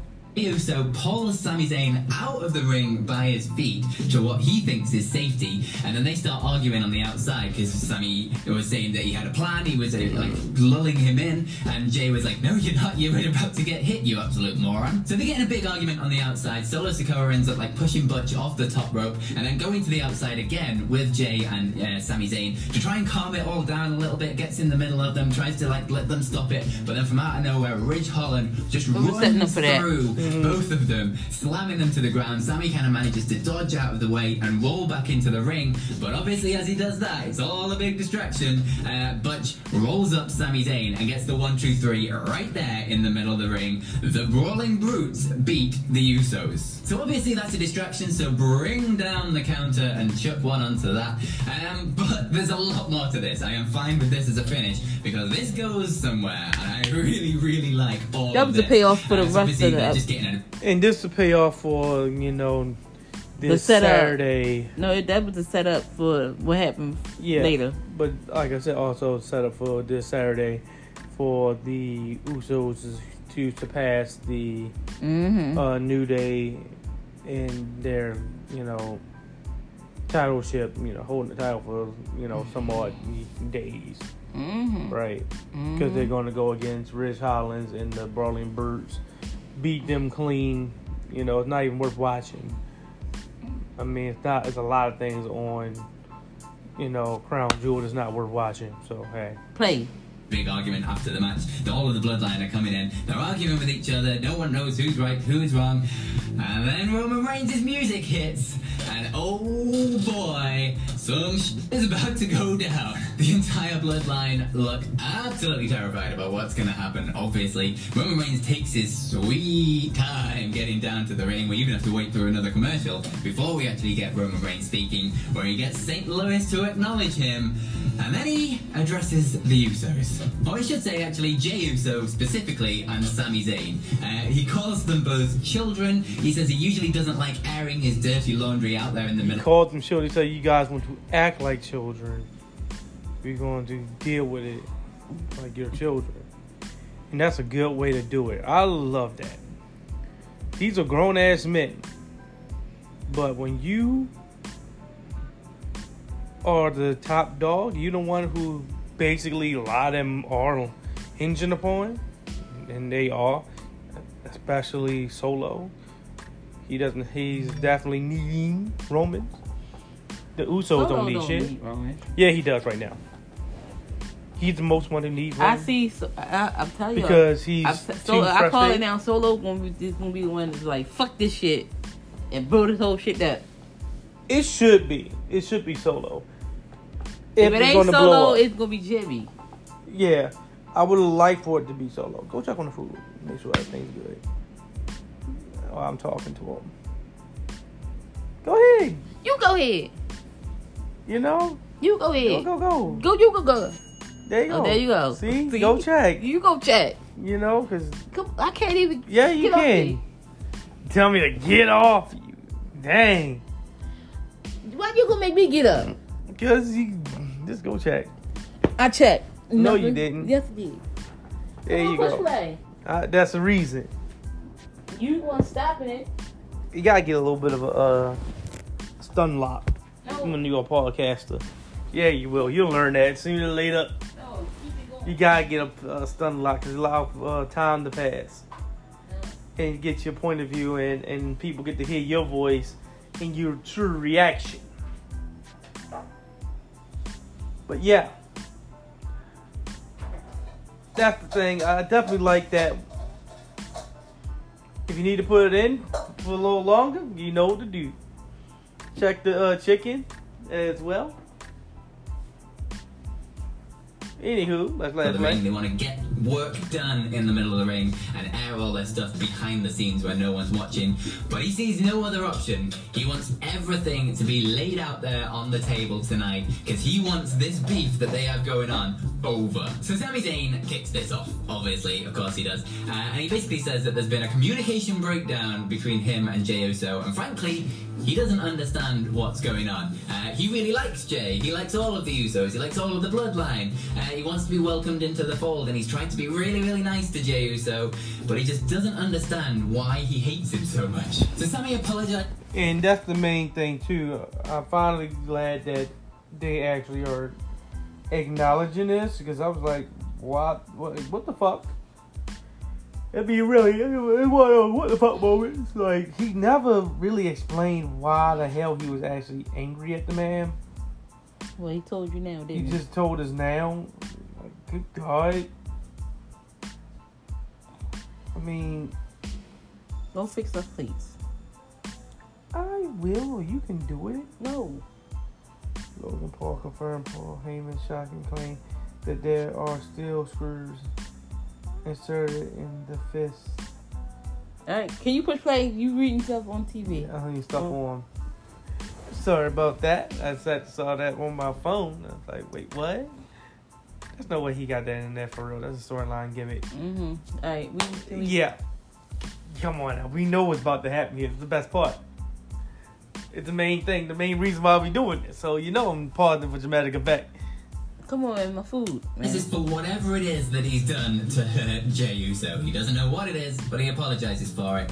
But that isn't enough because Jey Uso really, really does not like Sami Zayn. He doesn't like his hair, he doesn't like his face, he doesn't like his shirt. He says he's not blood, so how can he be part of the bloodline? He says that the entire bloodline hate him, but Jey Uso is the only one with the cojones to actually say it out loud.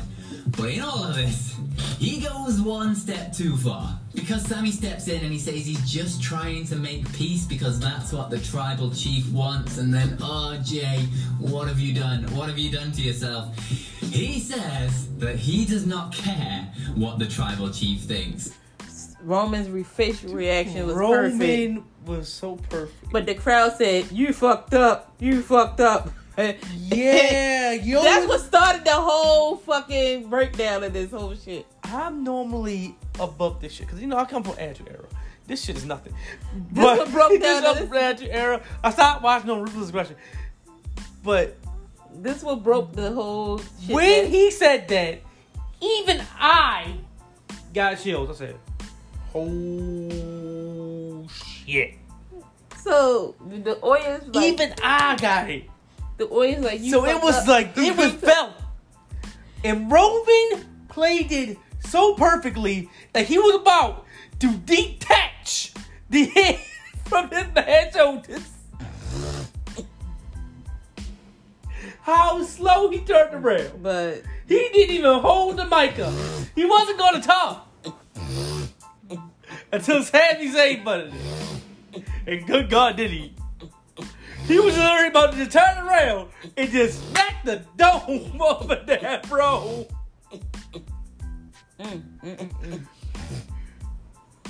Sami Zayn looked like he's about to witness a literal murder. This is a perfect picture they have right here. You have I just looked at the picture. told you. You have Jey looking at and Roman as he's turning around, and Sami Zayn is like, "Oh my god, I'm about to witness a murder."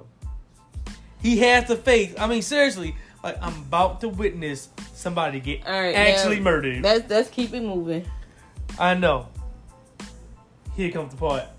By the way, again, I just say this offhand. This what broke down. This was started. This was started. Broke, made them break down. Yeah. This that you fucked up. That thing. Yeah. That chant. Cause they, they wasn't expecting the crowd to just chant that. chant. Well, oh, yeah, they don't. They don't know what the hell I was gonna fucking chant. For the way, just to let you guys know that they don't know what the fuck the crowd is gonna chant. There's no Aggie in the morning. The crowd will just chant anything. They were in, And that threw that threw everybody off. Like wait. in the like yeah. yeah. I know I fucked up. they said and you Jey, fucked and, up. and Jey, and Jey, and he played it all good. Like oh yeah, I did. exactly. He played it off real good. J- And poor, poor Sami looking like, oh my god, I'm about to witness Hey, man wait, actually get murdered. wait, wait, wait. Again. So that's what started this whole. Yeah. Re- And by the way, I will state this again. This is not always scripted as you would think. There's a lot of leeway, then definitely now with Triple H he gives you with your script. They it will say so and so says something, and that will be the script, and you don't know what the person's going to say. all right, go. it's always a reason why, like I'm saying AEW beforehand with uh, Eddie Kingston, you gotta give heel something because you don't know what they're supposed to say. They're supposed to say something to get you riled up. All right, go And boy, did he! and get the food. And oh my god, Roman Reigns' reaction to this was incredible. I love all of this. And my god, Roman Reigns looked pissed. He looked like he was about to destroy Jey Uso. I told Sami you. Zayn steps in there to Told try and you. save the day. Yeah, Look at his face. He looked like he's about to swallow some shit. I'm talking about Jey. he looked like he's about to swallow some shit. Yes. You know what a monster look like when he about to get killed by his friends? That's the look that Jey has. He's like, I just said the dumbest shit out of my mouth. Go. Again. He had one of the greatest lines we've had in wrestling this year. I absolutely loved it. It was fantastic. Uh, he stepped in and he said that basically Jey Uso, he didn't mean what he said. It's, it's the heat of the moment. Uh, he's been going through a lot lately, and lately he just hasn't been feeling very oozy.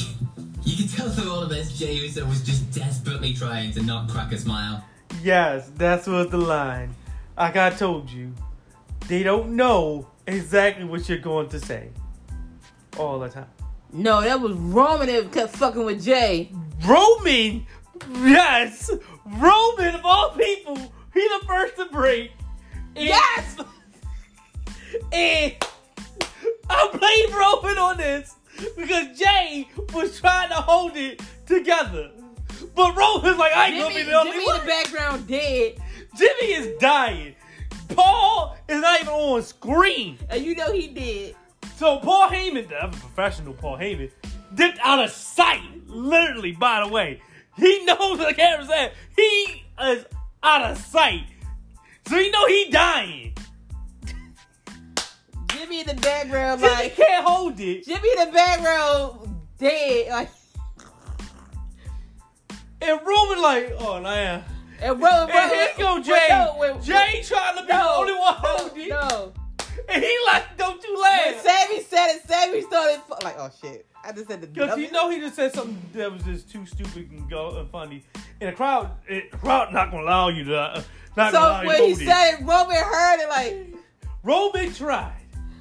So Roman tried to get it together. Tried to get it together. Then the crowd started. I forget what the crowd started saying. Something they said. Talking about him being Uzi. Uzi. You not. Uzi.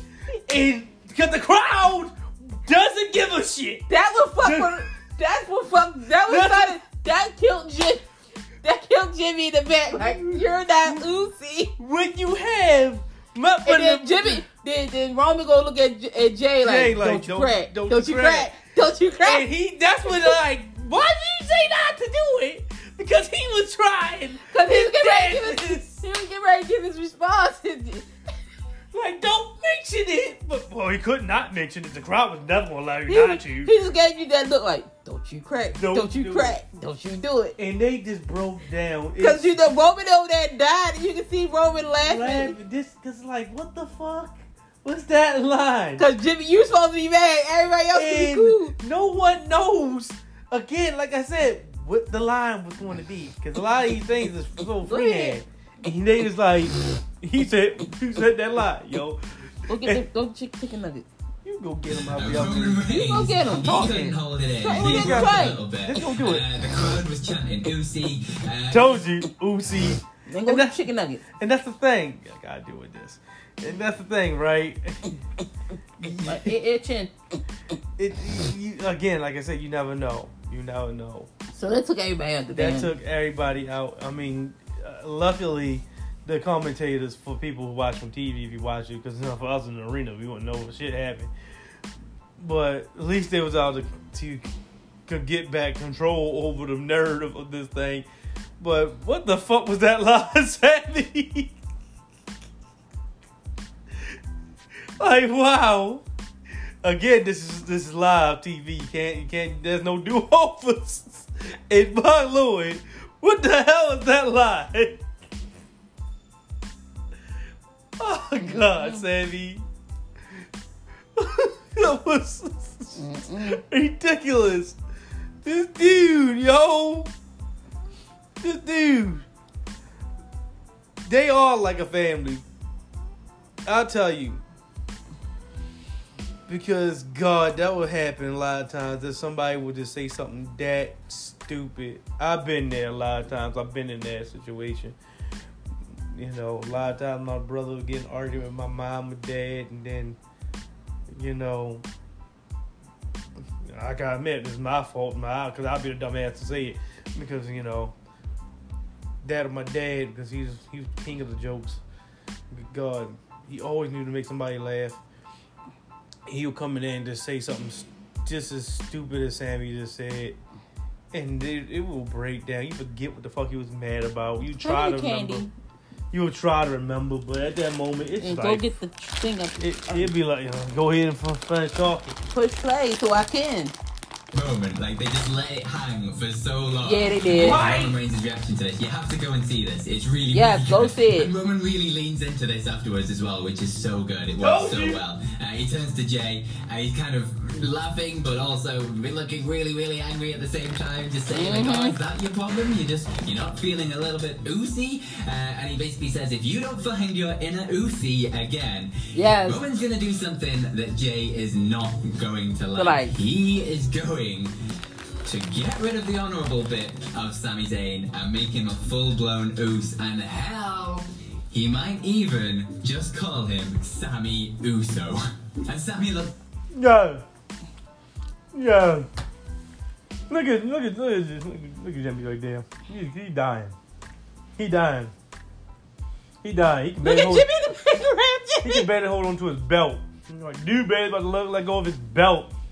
Jimmy real. is in the background of this thing. He is dead. he is done. And he think I, I don't think he realized he was on camera. He was like, He oh, couldn't because he like fuck. Might took a picture of it anyway. I mean, he took the air out of everything. Sami Zayn, yo. What the hell? Mm, mm, mm. Be those, you know. Hey, gotta say politics, dude. Come in. The leftists are dumb. Yo, they funny as shit. All right, let's go. Be funny as shit. So happy when Roman said this. It was so good. Sami Zayn and the Bloodline is genuinely one of the best things in wrestling right now. I absolutely adore all of it. If you're only going to watch one thing from SmackDown, make it this promo at the end of this match. It was just so much fun.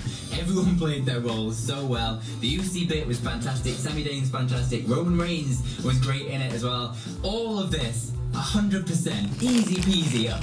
We had a quick Viking Raiders promo. Yeah, getting ready to say the same thing. You wonder what happened to the Viking Raiders after they came back as the new vicious Viking Raiders. Now they come back as the as the new new vicious Viking Raiders.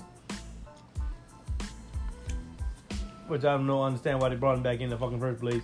When he's gonna bring this person in there anyway. And that's actually true because Vince McMahon was gonna do it. They bringing him back with Sarah Logan. Yeah, Vince McMahon was gonna do it. So it's like, uh, Vince McMahon was gonna do it. Yep, Triple H damn well gonna do it. So why the fuck bring him back for the second time? Just let him sit out until Sarah Logan got dead, and then you do what you need to do. After this, uh, basically the same stuff we've been having for the last few weeks. They said the gods have opened their eyes, they were drinking some stuff, they said Valhalla awaits.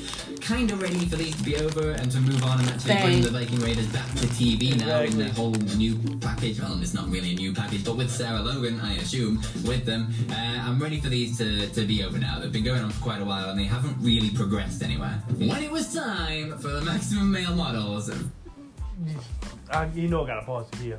That's my favorite. Go and make it plate if you want. It's, they're, they're my favorite. They, they, this should be the new Alpha Academy. To keep them together forever. I don't care if they lose forever, but just keep them together. This, this is personified, WWE personified. These two have revitalized their motherfucking career. And they still losing, by the way. How do you revitalize your career while still losing? By going at it this way. This is hilarious. These two are hilarious. They're just goofy as shit. Hmm. I love to see them in the ring. I don't even care about the outcome. WWE got me on that one. Because just seeing them in their posing is just ridiculous. Versus The New Day. Not a lot to report from this match. It was really, really short. The New Day had a picture-in-picture promo at the beginning of this during their entrance, uh, where they basically just told the Usos that they hope they're watching so they can see what a real tag team does and why they have the longest reigning tag team championship reign thing in. WWE. New Day actually has a um a team finisher. I didn't know. Shit, the only ones I thought had one was the damn Usos, and they had to steal the 3D. And that story kind of got folded into the match itself as well. But the match went on, there was a lot of posing at the beginning from both teams. The commentators talked a lot about the New Day's title reign and how the Usos are coming up to their title reign, so we're definitely turning this into a bit of a story. And then Kofi Kingston got the hot tag, ran through Mansoor, hit the big uh, frog splash onto his back, and then they hit the midnight hour and the New Day won, and that was pretty much it. I'll Also, you know, Twitter goes and he goes talk about something else. Since we're talking about the New Day, since we're talking about the Usos, since we're talking about them, I don't know if they should do if they should have them lose the match, but definitely they need to have them because I know they're probably gonna let them lose the tag titles, but definitely allow for the New Day to interfere somehow. Maybe had the New Day interfere, and while the Usos had the win sealed, si- signed, sealed, and delivered, cause it to end in a no contest, and uh, uh, of course the Usos keep the titles. But something like that, even I don't care. But that's just something like that happen, where they're interfering somehow or causing them eventually to lose the titles. I don't know how quick, how close they are to their reign. I don't give a fuck about it really anyway. Is the fact that they can, can go past it as far as I care. But the New Day should either interfere in this next upcoming tag match and agree with that. in Saudi Arabia, yeah, or have a match with themselves going against the um, Usos, or at the bare minimum, last and not least, cause the the or you know what the Souls have a new tag team, a legit new tag team, not a repackaged tag team, not someone we are, not two people thrown together, but a legit tag team come and interfere and beat the shit out the Usos. exactly, you know, when it's time for them to lose the belts, it's like I said, the last thing you can do, time for them to lose the belts. Who is going to make them lose it? Well, New Day, of course. No, because you already we had. My thing is, you you give giving me a match that we already had. Like the reason why times, I'm saying 15 that is times. like it'd be different because they won't have the tag titles on the lot, right? So the Usos can fucking lose, but that's what I'm saying. At the end of the day, now you now I don't know, like you said, I don't know how close they are to breaking the. breaking the Uh, record but the, the the one that will put them over should be on New Day. exactly. Now I get that, like the one that will put them over, the match they have be the like that. If they win that match, that will cause them, to be, you know, Yeah, that will- that one that match was so- solidify. side them being the one the break Yeah. streak. Or at the end of the day, like I said, Usos lose that title was due to the New Day.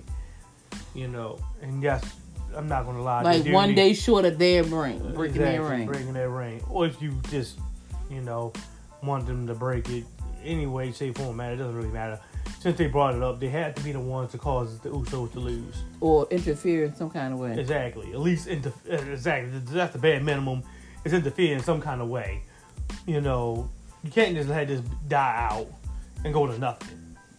But I don't like my thing is I don't need another match between the Usos and Yeah, and, and New and Day. Give it that magical up because, well, there was nothing really wrong with it. It was was what it was. It was just a squash match, basically. Um, but I wish to do a little bit more with the Maximum Male models. I'd like that they're feeding into this New Day versus the Usos title reign story, so I hope to see more from that. And yeah, it was it was fine. We then cut backstage to Kayla Braxton is there with Sonya Deville, and since I'm in this chair in front of the camera and I'm normally behind the camera for these ups and downs things, I'm going to take this moment to use my finger of power, maybe abuse it, some might say, and give Kayla Braxton an up of her very own because I think she has done absolutely fantastic in WWE. I think she's become a huge part of it. I think her role on SmackDown is absolutely fantastic. I love that she's getting more uh, personality into the sort of backstage presenter role and things You'll like that. miss her if she's Heyman yes. has been absolutely brilliant. She's just been a golden light throughout WWE for a long time now, and I think she deserves recognition for that. In this, though, she basically asks Sonya Deville if she is going to answer Ronda Rousey's open challenge later, and Sonya Deville says, Why the hell would I tell you this? Even if I was going to do it, why would I tell you? I mean, spoiler alert, she doesn't. Um, but she did go on to talk about Liv Morgan Which being broken, and then Liv Morgan ran up, and there was a big brawl. I'm enjoying this, by the way. This is very fun. Um, and then there was a big brawl backstage, and they all tried to pull them apart, and that was pretty much the end of the segment. Next up, we had a big Braun Strowman um, Yeah. promo backstage. Why he where look like a basically just goddamn said that, yeah, He almost is boasted. bigger than him, but is he stronger than him? Because uh, Braun has flipped over like ambulances and wagons and things. Yeah, I'm glad you brought that up because he's supposed to look like a psycho. You know the, the classes that they took. They did the same thing that you was taught uh, in class. They're putting most of the light is going up, as you can see the shadows, making it look more psychotic. He's Braun Strowman. It should be. He's scary. He's a monster among monsters. Monster among men. Get the tag right. Well, yeah. Either way, he's a monster. So much so that they don't talk about it. But this man won the tag titles by himself. He won it with a literal child as a tag partner because they had to have somebody else secondary there behind the rope. He won the tag titles single handedly by himself, legitimately. How scary can this dude be? All right, go. And that's a big challenge, but in terms of challenges, the bigger the better. So Omos is a lot like the challenge of flipping cars, because uh, Braun is stronger than Omos, but Omos is taller than uh, Braun. But like, there's no giant that can beat the monster of all monsters, or something like that. And then it was time for Ronda Rousey's open challenge, and she comes out and she cuts a quick heel promo. She says the belt is back where it belongs, and yes, she called it a belt. It really is a brave new world we're living in. And then she cut a I know, quick heel promo, just saying uh, that only great people can recognize great people, and all of you people out there in the crowd are too mediocre to recognize greatness. And then out comes, of all people, hey, Emma. Now it's been five Karen years Terrell, to welcome the back. very day since Emma was released from WWE. Obviously, she's been off Welcome in back. Impact. She did a three-year back. run there. Welcome she finished back. off in July. Now she's back in the WWE fold, and I really like this for one. I was a big fan of Emma back in the day. Genuinely think she was a huge part in the women's revolution, kick-starting it off with Yes. that match uh, at NXT Arrival with uh, uh, Paige versus Emma. It was absolutely fantastic match for the inaugural NXT Women's Championship. Really, really loved that match, and I think that match went a long, long way to proving that women can do a whole lot more in wrestling than just the diva stuff. They can wrestle, they can go, and it's actually really bloody good. So I'm a big fan of this comeback, to be honest. Really, really like it. Michael Cole was putting her over big on commentary as well, What talking about her history. Alexa. her About time, with, time to WWE watch. and Time is it? Things like that, saying that she's been wrestling all over the world. And she actually had a pretty decent showing against Ronda Rousey. Ronda Rousey worry, was pretty much done. in control, throwing her around with the judo stuff at the beginning of the match until she chucked her to the outside and Ronda threw Emma into the steel steps.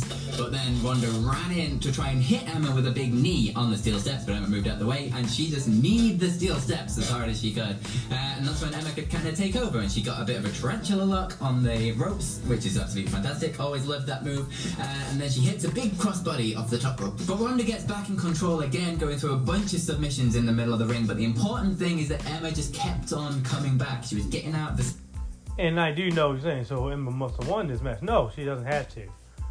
Obviously, you're going to try to protect the champion.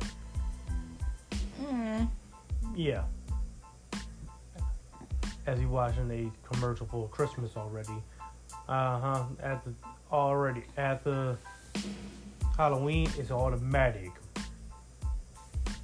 Submission. She was getting back into other moves. She hit a big side Russian leg sweep for the two count. But then there was back and forth fighting again until Ronda Rousey managed to get Emma in the ankle lock. But again, she got out of that and hit her with a huge uh, wheelbarrow German suplex thing, which just looked absolutely great. And that was another near two count. And all of this kind of got Ronda Rousey a little bit frustrated, which I kind of like too. And it played into her heel tactics because she had to push Emma into the referee. The referee kind of sidestepped and got out of the way. But as she couldn't see, Ronda Rousey got Emma and did the big eye rake down the face. That hurt more than I should have done. Why did I do that so strong? Um, hit her with the eye rake, then got her in the Piper's Pit, hit her with that, and then got her in the armbar and made Emma tap out. So yes, Emma lost on her comeback match um, after five years of not being in WWE. However, I genuinely think she had a really good showing. Against Yeah, I just Ronda hope they don't make her, out this uh, looking really, really good, and there's no shame. Hopefully they don't give her that Now, just don't make this a routine. common occurrence and a uh, you know a routine. You gone for five goddamn years. You should not be coming back. Be proverbial loser. You know, I understand you. Mustafa you- Ali. No, they get ready to do something with Mustafa. Yeah, he about to go to AEW. Uh, Man, but I understand why. I understand why you know they didn't let her win this because like It's Ronda Rousey. You don't want to. no, it's, it's like just the first open challenge. And you have Yeah. to keep her strong, and then the title was on the line. And you're not Mm-hmm. gonna have a person coming back for five years beat the champion and have her lose the title before she even have one damn uh, premium live event defense. You know, obviously. to losing to the champion. Um, so I really like this. It I will Emma give it good. the Good big old up. Uh, well, Exactly, it made her look strong because she had to. Because Literally Ronda had- Rousey had had, to to rake the eyes in order for her to beat her. Wait and see what happens with Emma going forwards. There was, it wasn't on SmackDown, but they did do like a WWE exclusive interview thing that they put up on YouTube afterwards. Um, and it was basically just Emma backstage, and she was saying that it's great to be back after five years, and that this time she will make sure she is never forgotten again, and that going forward, she knows what she needs to do to become champ. So it looks like there's plans for Emma going forwards, and I, for one, welcome this. I'm a big Emma fan, and uh, yeah, like I say, up. So we continued the Bloodline story arc after this, and it was behind the scenes backstage with Jey Uso and Paul Heyman. Jey Uso was just shouting a bunch of stuff at Paul Heyman. He was desperate to get into Roman Reigns' locker room, but Paul was not having any of it. Jey was saying that he wants to talk to him about the Sami stuff, and then like he was just kind of incoherently rambling about the Logan Paul stuff, saying he wants to knock him out for knocking him out. Uh, it basically boiled down to Paul Heyman saying, "No, sometimes things are better coming from the wise man. Uh, why don't you just go away and cool down?" And then as Jey walked off, Paul Heyman just kind of rolled his eyes a little bit and breathed a sigh of relief because he does not want this stuff landing on Roman Reigns' desk. After this, we saw Ronda Rousey walking backstage when Shayna Baszler came up to her, basically Mm-hmm. Mm-hmm. My wet So- dream. Hopefully it happens. Oh yeah. Shayna and Ronda as a tag team. Mm. It does, I mean, let's not lie. That was the picture looked like. Eh, It is what it is. It is what it is. You know. I hope this is a setup to for for uh, Shayna to take the title from her. That too. Oh, fuck. Man, make them the tag champions. Put them as a tag team. All right, go. You congratulating her for putting the new girl in her place. When in comes Natalya, and she Then why didn't you said that, answer oh, it? Why I didn't had you- you your skip. open challenge, I would be Skip. champion right now. skip. Skip all this. Almost done. Well, next up it was Legado del Fantasma versus Hit Row, and I have one question about Hit Row that I'd please like you to let me know down in the comments below. Why the hell Top Dollar was cosplaying as Mr. Socko? Yeah. Basically came out. Yeah. Obviously, it's two against three with Legado del Fantasma. Uh, so B-Fab basically said that they have friends in high places and introduced, of all people, Shinsuke Nakamura. Their replacement for Swerve Strickland is Shinsuke Nakamura. No. My God, have they fallen off the cliff? He cannot come close to Swerve Strickland. All right, head forward. I don't know. Yeah, this is decent. It's Yeah, this a match good, was alright. It was alright. It was a good match. That was it.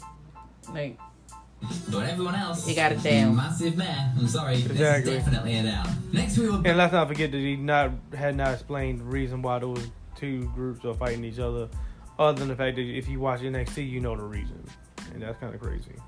yeah, that they had history. before. Yeah, that's just good promo right there. I'll go ahead. trying to get out of the room. and then another backstage bit. It was Kayla Braxton again. She was putting in the hard work last night, but this time she was with LA Knight. Yeah. He said That to sound like The Rock. "Couldn't Yeah. even Bloody hometown, mm-hmm. right? Yeah. And then in comes Ricochet, and who, if you don't know, is dating the ring announcer, which they didn't directly mention, but it seems like Which I really didn't like that. I mean, they're gonna mention it more, as they do know that this Friday's been recorded already, so they're gonna mention it a little bit more already. But it takes two All weeks for you to do it. Come on, Blah, be blah, real. blah. they're tying this all together. Ricochet basically tells LA Knight uh, that he should just be nicer to people and maybe get a better reaction from people if he's just nicer. And that's pretty much words to live by, Ricochet. Good message. But LA Knight basically takes none of this in except for the fact that Ricochet said he was acting like God's gift to SmackDown. He was like, well, I am God's gift to SmackDown, yeah! And then wandered off. And next up, we had a match between Karrion Kross versus Madcap Moss. And the Yeah, everybody's gonna go with that. Madcap Moss or Karrion Kross. The Ross parts of the name's gonna keep rolling off people's tongue. By the way, uh, onto Madcap Moss and pinned him for the one, two, three, and that was that. Uh, so distraction, bring it down, hop on another one. After the match, Moss put Kross in the Kross jacket, and then he cut a promo to Drew McIntyre, basically saying that Moss put up a way better fight than you did. He put over Moss to begin with this, uh, and then carried on to say that Drew McIntyre is basically a coward, and everybody knows his true feelings. He has no thoughts, no regard for absolutely anything except his own ambition and. and if you're wondering where the hell is Drew McIntyre, why didn't he come out and stomp him all One the dude? groomsmen. Exactly one of the groomsmen. Of course, Sheamus will make his one of his groomsmen. If he have any groomsmen, it's gonna be guaranteed at least one Drew McIntyre. So that's the reason why he wasn't there. He was out there enjoying some wedding cake and festivities and things like that All right, go. at his homeboy's um, wedding. Because the The missing crown jewel history is going to repeat itself, but I'm pretty sure you can probably just ignore all of this because I think it was just a massive product placement for TikTok. But all in all, I actually quite Damn. liked this match. I thought Madcap Moss came across really good in it. I do definitely think we need something a little bit more solid from Madcap Moss going forward. He's lost a lot of momentum since all of the Baron Corbin things finished, so we need him to get something to let him sink his teeth into it and actually Where's get Baron a couple wins Corbin? behind him. Baron But Corbin's on Raw. Genuinely is absolutely Oh. fantastic. The way he's just running around going. When the hell did he get the Raw? Hitting Loads of big moves. Big They spiders traded things. Rey Mysterio it. for, uh, It made Baron, Chris look okay. going into the match against Drew McIntyre, the cage match it is, uh, at Crown Jewel. It carried on the Drew McIntyre story without Drew McIntyre having to be on the show. All of this, it was good. Oh, we then got a little bit of a video package of Bray just Let's go ahead and get to Bray. We don't care what happened with Rey Mysterio being attacked by uh yeah, being attacked by you know Imperium. Fuck it, we only care about Bray. It's all about Bray. Excited, full of adrenaline. He was loving it. There was a bunch of welcome back chants, and Bray was just feeding off this energy from the crowd. It looked really good. Um, but I'm gonna use my notes for this bit because I don't want to get anything wrong. He was basically saying uh, that uh, he loves all of this, the welcome back chants, the adrenaline rush from the entrance and things like that, because it makes him feel invulnerable. Uh, he's proud that he is just himself. Uh, there is no masks, there's no smoke and mirrors anymore. This is the realest version of him, and this is the best version of him that we will see. And he is gonna do some spectacular things while he's here. He then went on to talk about how his emotions can sometimes control him and take him to a very, very dark place, and other times he just can't feel things at all. Um, but a part of him likes that he's not afraid to do horrible things, and there will come a time when he is made to do horrible things again. But before he could continue much more, Uncle Howdy appears on the big screen. Now starts and it's that new mask on the screen, That's Jeffrey. there's a bunch of glitches and things, but he takes that mask off Jeffrey to Hardy. reveal the mustachioed, melty Come face horribleness that is Uncle Howdy. And Uncle That's- Howdy that's Jeffrey Nero speak a lot Hardy. more than we have That's had, definitely not him. He's past. He basically introduced himself as the ghost of the man who Telling you. sold the world. Then he went to, goes on Bo to say Dallas. that you're a fool. You killed the world. You sent him away. I assume speaking about the fiend. And now you're just a shell of what you once were. I say to in what you are, but you, you are a liar. You claim you don't wear a mask, and we both know that's not true, don't you? I can see you. You'll never be able to hide from me. Your Uncle Howdy. Don't know what that accent was. Um, and then throughout this as well, there was a QR code that flashed up at the beginning. If you scan that, it took you to a picture of Bray Wyatt, just of Bray Wyatt, in his face, but with the words liar scribbled all over it and big red crosses through his eyes. And that, my friends, was the end of I wonder what because that was a quick uh you know QR code that popped up. I wasn't trying to scan the motherfucker 'cause I'm tired of it because he's already there. but anyway, it ended with of course Bray Wyatt. Right, get the wrong. We are. But anyway, as you can hear, that's she's trying to say get the Monday Night Raw. But as you can hear, We pretty good. Half of it. Not really. It's a three hour gauntlet. We didn't even get started yet. Whoops, wrong one. There you go, Hulu. But real truthfully, you got to hear it. It is what it is, you know. Pretty good. Friday Night SmackDown. I'm about to say so myself. It was, but really like a meh, if you say so. You know, wasn't much of things to really look at on there as matches wise, but it, it did what it was supposed to do was keep the story going. Mm-hmm. You know. So yeah. Oh, look at that. Might as well let it go ahead and catch us up. But anyway, anything else you got to say about my uh Friday Night SmackDown? It was good. It was it was an okay show. Exactly. If you missed it, it wasn't like it was something that you, you know. I mean, you did miss a good ass promo between the Usos from the Usos. yeah, that's the main thing that I would say you missed. that's what that was the highlight of SmackDown. That was literally the highlight SmackDown, un, the unscripted moment by Sami Zayn. all right. But other than that, it's pretty good. Roman. no, be quiet, girl. That was Roman. Yeah, he ain't on TV yet. We watching, we watch watching Monday Night Raw. But anyway, I can't see anything else to talk about with that. It was just pretty decent. The best part was the Sami Zayn and the Bloodline part. Other than that, it wasn't that big of a deal. It didn't miss much of anything. Oh, oh, oh. You know, didn't miss much of anything. It was pretty good. See, I hate when If they you- do all that shit there. Yeah, but if you didn't see it, you didn't see it. It's okay. It's not like Happy Halloween from WWE. Ah, that was cute. Yeah, happy Halloween here too. You know, by the way, Oh yeah. as we bring this to a close, don't forget to like, comment, subscribe, and of course Oh, share the podcast. a uh, it's a robot. Don't forget to like. Don't forget to like, comment, subscribe, and share the podcast. Don't forget to give us a five star rating and definitely, definitely, definitely share, share, share, share, share the podcast. Anyway, this is gonna be where we end it. Later, guys. Oh, she in her orange. She's in her Say orange. bye. Bye. Pay attention to wrestling before you do the podcast.